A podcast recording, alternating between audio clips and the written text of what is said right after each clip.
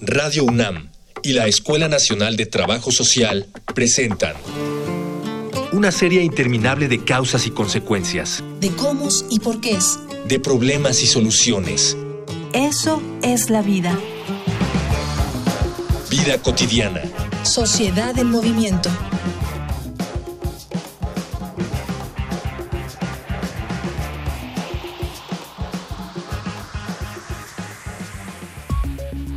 La sexualidad es una parte integral de nuestro bienestar humano, de nuestro desarrollo personal y necesariamente de nuestra madurez como individuos.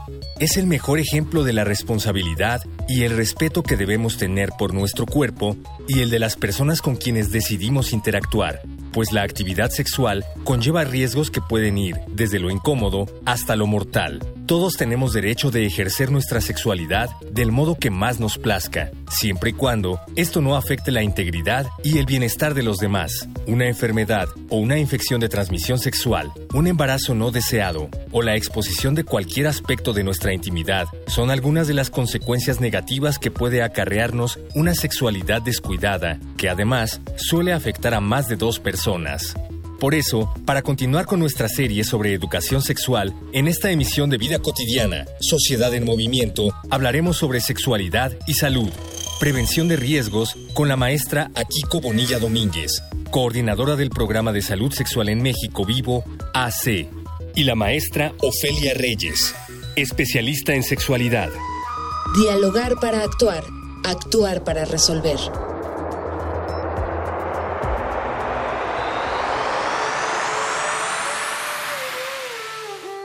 Iniciamos una emisión más de nuestro programa Vida Cotidiana Social en Movimiento. Soy Ángeles Casillas. Muchas gracias por escucharnos y a la gente que nos sigue, que nos ha propuesto temáticas de verdad.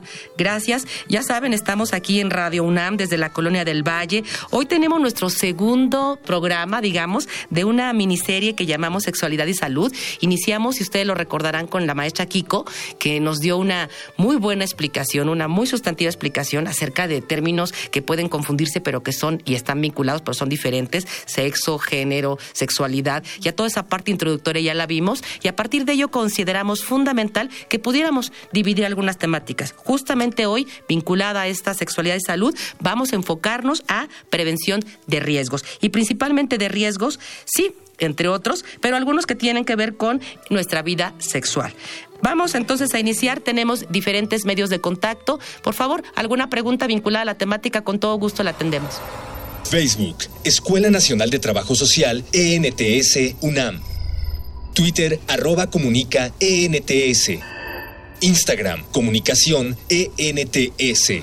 Ya regresamos de nuestros medios. Estamos aquí con dos personas en cabina, pues, pues muy gustosas de recibirlas. Aquí, con la segunda vez que estás con nosotros. Muchas gracias. Bonita tarde. Maestra Ofelia eh, Reyes, muchísimas gracias por estar con nosotros, Al contrario, gracias por la invitación. Un gusto de estar con todos ustedes. Muchas gracias. Bienvenidas a ambas y gracias por haber aceptado la, la invitación. Vamos a iniciar eh, como a manera de introducción al programa, ¿sí? Identificando de una manera concretita, sencilla, cuáles son, maestra Kiko, los principales riesgos en materia de sexualidad. Riesgos en mi salud física emocional.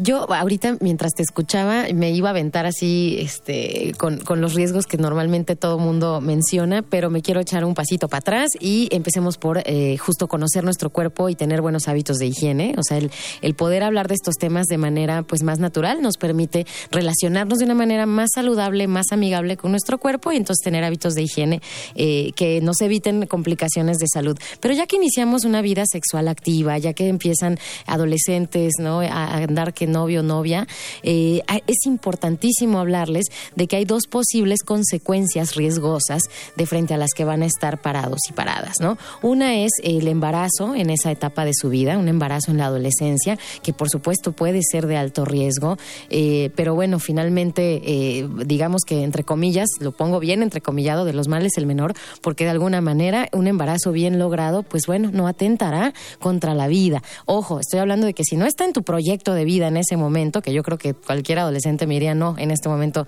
zafo ser mamá y zafo ser papá. El otro riesgo que siempre va a estar ahí latente son las infecciones de transmisión sexual.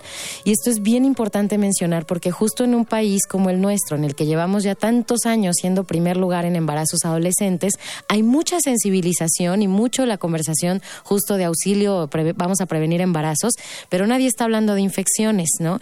Y tenemos a chicos y chicas teniendo prácticas sexuales de riesgo que eh, pues están eh, afectando su salud en materia de infecciones. Entonces creo que esos son los dos grandes universos de frente a los que estamos y lo, maravilloso es que tenemos la manera de protegernos de frente a ello, ¿no?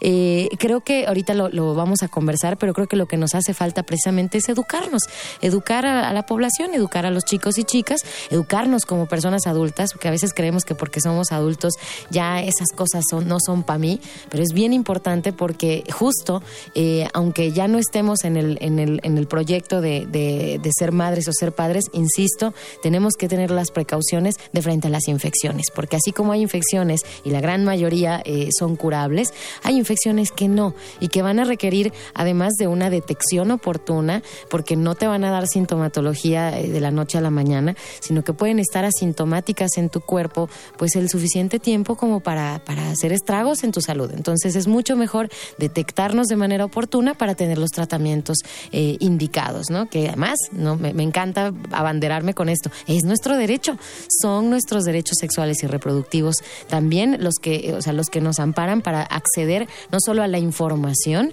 sino a eh, pues los recursos para podernos proteger. Maestra Kiko, antes de, empezar a hablar con, con, relación a lo que podemos hacer, que está vinculado a la educación y a todo este tipo de sensibilización y cambios en nuestra percepción y estilos de vida, a mí me gustaría mucho, siempre te digo, rompamos mitos. Sí.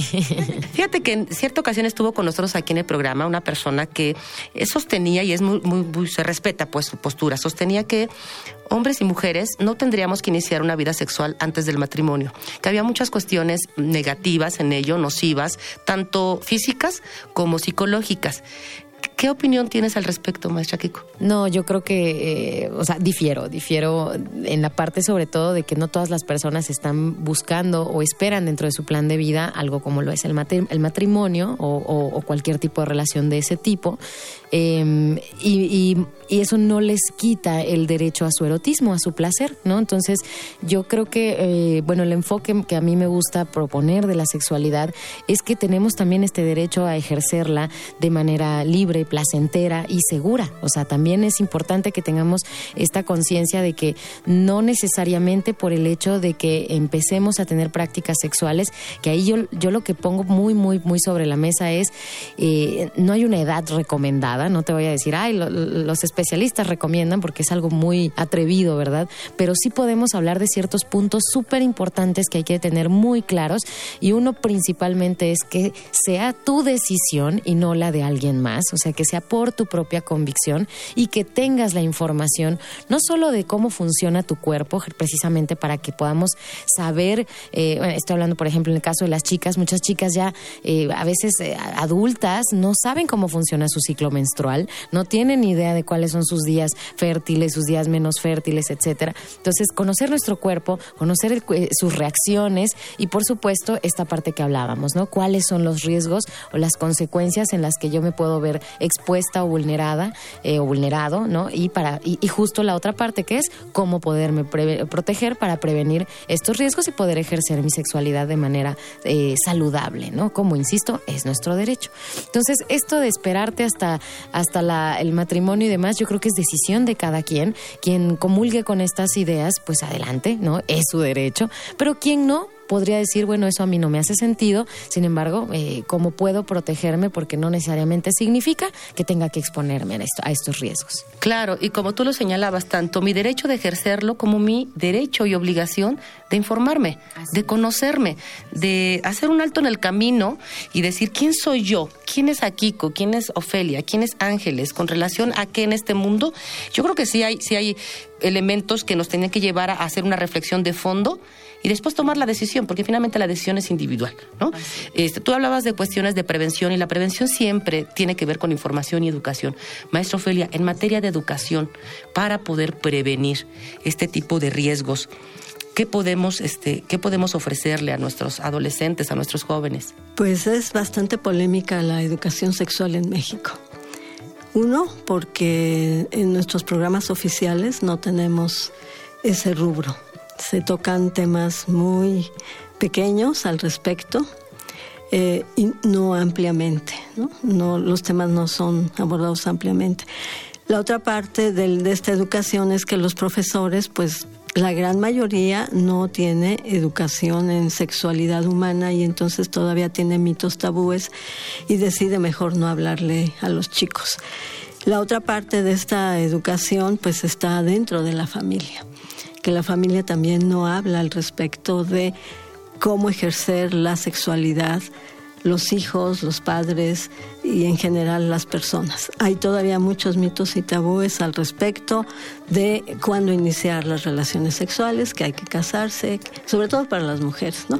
Que hay que ser virgen, todavía se maneja eso, este y eh, algunas otras mitos al respecto de la diversidad sexual también.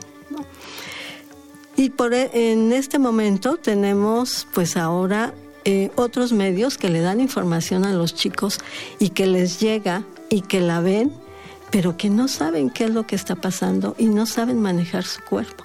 Lo tienen, se bañan y lo utilizan, ¿no? Para diferentes aspectos, pero la parte de la sexualidad, esa es la que ellos no saben, pero sí están viendo en los videos qué está pasando. Y ahí no hay eh, que se vea, a ver, miren, para llevar a cabo eh, estas actividades sexuales hay que protegerse de esta manera. No se ve, son muy pocos los videos donde se ve que el hombre tiene un condón, pero para otras prácticas no se ve ninguna protección.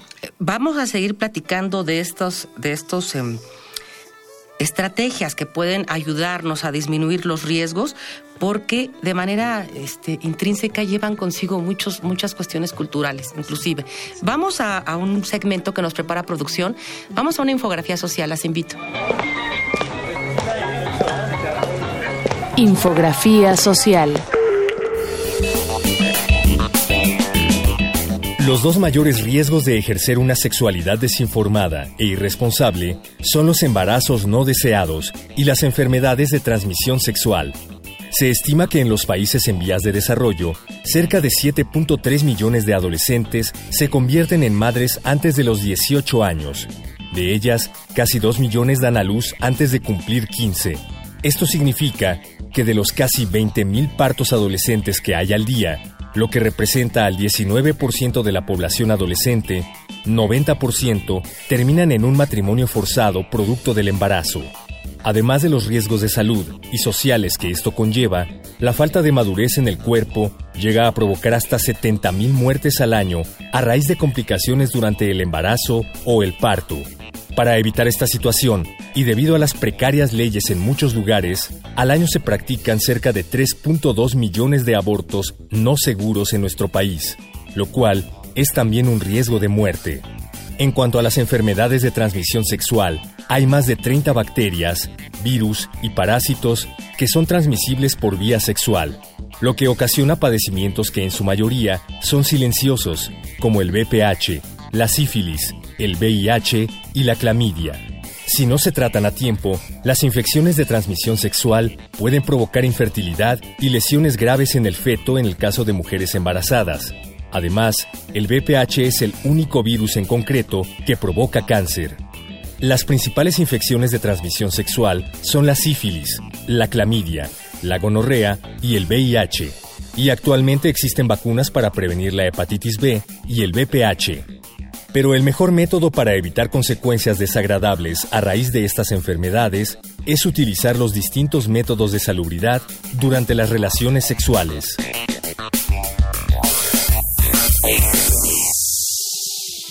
Regresamos ya de la infografía social, estamos platicando con la maestra Ofelia Reyes y con la maestra Kiko Bonilla, nuestro tema en el programa Prevención de Riesgos y sobre todo aquellos que tienen que ver con nuestra vida sexual. Antes de la infografía platicábamos con la maestra Ofelia acerca de la información, pero sobre todo del contenido y de la forma en la que asimilamos estos contenidos. Yo creo que para las y los jóvenes no estaría nada fácil. Es decir, poder, como decía maestra, tener información, platicarlo en el entorno familiar, creo que es uno de los mayores o principales temores a los que se enfrentan estos grupos. Es son temas, ¿cómo se les llama? Eh, negados, vetados. No se habla, están en silencio, ¿no? De, de esto no se habla y todavía tengo alumnas que de esta época, que nacieron a finales de los noventas, que me dicen, me taparon los ojos cuando en la televisión había algo más subido de tono, ¿no? Un beso muy apasionado. Entonces, esto hace que eh, se le siga teniendo como un temor al ejercicio de la sexualidad a pesar de que hay una gran cantidad de información ya al respecto. Pero si esa información no la apropias tú, no la puedes llevar a cabo posteriormente con otro. Entonces se queda aquello que es en silencio, que no se habla y que está mal. Porque eh, algo que mencionaba Kiko es el erotismo, el placer, y que esa es la otra parte que tenemos muy negada, este, el mundo occidental el ejercicio del placer, ¿no? Porque es pecado, porque nos puede llevar, según las creencias de cada quien, a determinados castigos. Y esperar el castigo allá arriba, pues, eh, o no sé de dónde sea, pues es como muy lejano. Pero como funciona nuestra psicología es que el castigo lo hacemos nosotros mismos. Entonces, ya tuve relaciones sexuales con alguien, eso no estaba bien porque no estoy casado, porque fue una conducta que no está permitida de una de manera clandestina, ¿no? Exacto, también clandestino. Entonces me pongo yo una culpa. Y eso es lo que hace más daño. Sí, además genera mucha vergüenza, ¿no? Y hace que ya no te... Sí, porque yo misma tengo ahora un autoconcepto negativo sobre mí, porque he hecho algo que no está bien. Y, lamentablemente volvemos a la cuestión de, de género. Es decir, hemos escuchado en algunas, en algunas conversaciones familiares la insistencia, por ejemplo, el deseo de algunos varones, sobre todo los padres de familia, porque el chico tiene 13, 14 años y están preocupados de cómo inicia. No importa cuál sea el, medio que utilicen, cómo puede iniciarse en su vida sexual. Y, cuando tú interpelas y comentas, y, cuándo vas a preparar o cuándo te vas a empezar a preocupar de tu hija de 15 años, cómo y con quién, por ejemplo, ¿no? Sí, no, justo el erotismo creo que femenino es el más invisibilizado ¿no? Se asume más eh, sujeto de placer el varón que las mujeres. Eso está muy, muy instaurado en nuestra cultura. Aquí, como nuestro tema en el programa es prevención de riesgos, este, desde tu punto de vista para las y los adolescentes pensando, porque cuando ya se tiene una vida, digamos, como adulto, ya se asumen diferentes formas anticonceptivas y de cuidado, ¿no? Simplemente como la práctica de ir al ginecólogo lo asumes como algo que ejercita o, eh, realiza alguien mayor. Pero bueno, vamos a centrarnos en nuestros chicos y en nuestras chicas. ¿Cuáles serían, desde tu punto de vista, los mejores anticonceptivos? Sí a la anticoncepción, ¿Cómo? ¿Cuáles? Yo sí, sí, sí, totalmente, sí a favor a la anticoncepción, eh, de la anticoncepción, perdón. Principalmente yo, em, ahora sí que mi, mi, mi, método favorito, siempre les digo a, los chicos y chicas, el que no puede faltar es el condón. O sea, el preservativo será tu mejor amigo porque es el único método, o sea, no olvidemos, de ahí lo importante de educarnos, no olvidemos que los métodos de barrera son los únicos métodos que van a impedir el paso eh, precisamente precisamente no solo de espermatozoides, sino de, microorganismos infecciosos que pudieran generar una, una eh, infección de transmisión sexual. Y aquí quiero hacer un paréntesis bien importante. Ojo, los preservativos te los avientan en la marcha, en el concierto, hasta en, ahí entras a veces a consultorios y ahí están, en, bueno, en la fundación, me aviento el comercial, en la, en la recepción como si fueran dulces, tenemos una pecera llena de condones, o sea, a donde vayas, en las escuelas, en las universidades, centros de salud, en todos lados te reparten condones y de manera gratuita. Y ojo, no los utilizan los chavos, mucho menos las chavas. Y aquí algo bien importante es, o sea, chicas, ya no se usa, cada quien puede andar en su, en su bolsa eh, una toalla sanitaria y un condón, o dos de hecho, por si se rompe uno. ¿Por qué? Por si ocupa la o la amiga, eh, no, a veces una, ay, pero ¿cómo voy a andar yo mi condón? Ay, mira, igual y en la fiesta se acerca tu amiga y te dice, manita, ya me voy con perengano, a ver, amiguita, ¿tienes condón? No, ten, te doy el mío, hoy por ti, mañana por mí. O sea, ya necesitamos esa maduración también psicoemocional las chicas de apropiarnos de la responsabilidad del cuidado de nuestra salud sexual, porque es tu cuerpo, es tu perro y tú lo bañas, ¿no? No tendría por qué ser responsabilidad del vecino cuidar mi integridad física. Y ojo, porque mi salud no es negociable. O sea, mi salud no, ay, es que no le gusta el condón, lo siento mucho. Entonces, podemos tener otras prácticas de menor riesgo, pero no van a haber prácticas penetrativas en donde no haya condón. Al respecto de la anticoncepción, que bueno, decíamos, el condón me ayuda a prevenir tanto embarazo como, como infecciones, pero si llegara a fallar, pues quedó expuesta, ¿no? En cuyo caso hay que hacerse revisiones y pruebas de detección y demás, pero también eh, si no estoy buscando un embarazo, yo recomiendo la anticoncepción de emergencia. Pero ojo, chicas, porque la anticoncepción de, emergencia no son chochos que te puedes estar comiendo cada diario, ¿no? Es importante entonces, yo invito mucho a las chicas a acercarse a su ginecólogo o ginecóloga de confianza para que le diga, a ver, qué te recomiendo de acuerdo a tu historia clínica, de acuerdo incluso a tu personalidad, porque si eres bien distraída, pues no te recomiendo tanto el anticonceptivo oral, ¿no? Que se toma diario a la misma hora por el mismo canal. A lo mejor te recomiendo recomiendan los parches. Yo creo que los parches, por ejemplo, son muy, muy amigables, pero insisto, eso depende de cada persona, de cada historia clínica eh, y de lo que, del proyecto de vida que esté buscando, porque si no quiere ser mamá en mucho tiempo, pues a lo mejor uno de largo, eh, justo de largo plazo, ¿no? Lo sería un DIU, este, que los hay ahora ya de varios tipos. Entonces, mi invitación es no le hagas caso a la comadre ni al internet, agárrate de tu madurez y si ya estás buenita para tener relaciones sexuales, estás buenita para pararte con tu gineco y que te asesore sobre cuál sería el mejor método para ti. ¿Alguna pregunta, alguna interrogante acerca de esta temática? Escuchemos nuestros medios de contacto. Facebook, Escuela Nacional de Trabajo Social, ENTS, UNAM. Twitter, arroba comunica, ENTS. Instagram, comunicación, ENTS bien interesante lo que nos platicaba Kiko, ¿no? La parte de yo asumo mi responsabilidad porque es mi gusto, porque es mi derecho y utilizo cualquiera porque hay muchas posibilidades de las opciones que hay para no solamente prevenir embarazos, sino también infecciones de transmisión sexual. Maestro Felia, ¿qué podemos, podemos abonar con relación a cómo debo disminuir estos riesgos? ¿Qué otros, qué otros elementos más? Otros elementos que habría que evitar los riesgos, pero que es sumamente difícil en los jóvenes, pues es el alcohol y todas las demás drogas.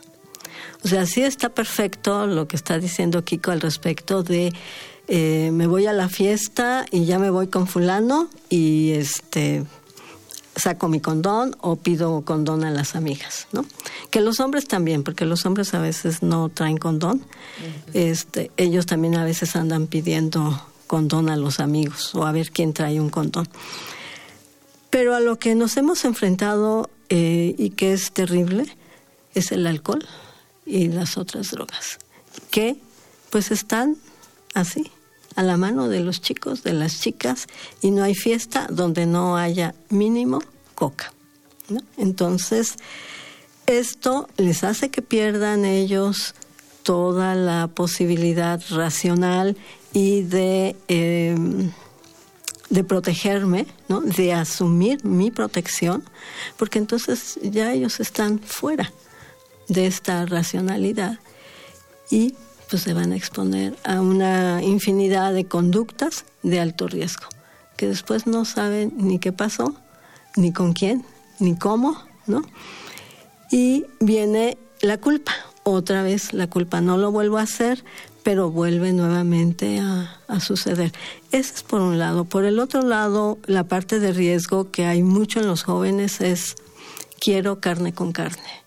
No quiero nada que no me haga sentir realmente ese placer y carne con carne. Y si me voy a morir, pues de lo que sea. ¿no? estamos en una etapa en la que los jóvenes, bueno, ya en la universidad, que es lo que nos toca, este, con los que trabajamos, esa es la respuesta a veces, ¿no? Si me voy a morir, pues de lo que sea, no me importa ya. Sin embargo, ¿no? Este, pues una vez que han adquirido las infecciones que son fácilmente curables, no hay ningún problema. Pero las que ya no tienen cura, eh, sobre todo las virales y generalmente pues el VIH, la clínica Condesa está saturada de población joven que está infectada y que pues hay que darle todo un seguimiento psicológico y todo un tratamiento médico eh, que va a llevar un buen rato y que además están enojados, este, están deprimidos y que eso hace que se impida que tengan una buena adherencia al medicamento. Y entonces hay que trabajar esa otra parte, ¿no? Hay que trabajar mucho. Hay que trabajar. En el plano personal, familiar, social. Aquí con nuestro programa es muy cortito, ustedes ya lo saben. ¿Algún mensaje para poder este, ir despidiendo nuestra temática? Yo creo que me quedo, voy a sonar así como muy hippie, ¿no? Pero con este amor a la vida, o sea, tienes una vida, no, no, no, no hay, no hay como en los videojuegos otra oportunidad, eh, y solo tienes un vehículo maravilloso, perfecto y hermoso para transitar esta experiencia humana de vida, y es tu cuerpo. Entonces, es si me quiero, me cuido, y si te quiero, te cuido. Si estoy en una relación de pareja, cuidarme a mí te va a cuidar a ti también. Entonces, mi invitación es, hay que enamorarnos de la vida a partir de reenamorarnos de nosotros mismos y de nosotras mismas para cuidarnos, mantenernos informados y eh, pues seguir disfrutando, porque también se vale, para eso venimos, para disfrutar. No, y qué bonito que me den el derecho, que tenga, no que me lo den, que tenga el derecho de disfrutar de una vida sexual plena, satisfecha, pero saludable. Ay, claro, que no tengas que encender tus veladoras al final para que por favor no me vaya a pasar. No, no, no, no, disfruta y listo. Como lo decía la maestra Ofelia, estas culpas, estas depresiones, estas insatisfacciones, estas dudas, ojalá que no, no, no tenemos la posibilidad que no sea. Yo creo que hay que hacer una muy buena campaña de biofilia. El amor a la vida. De biofilia.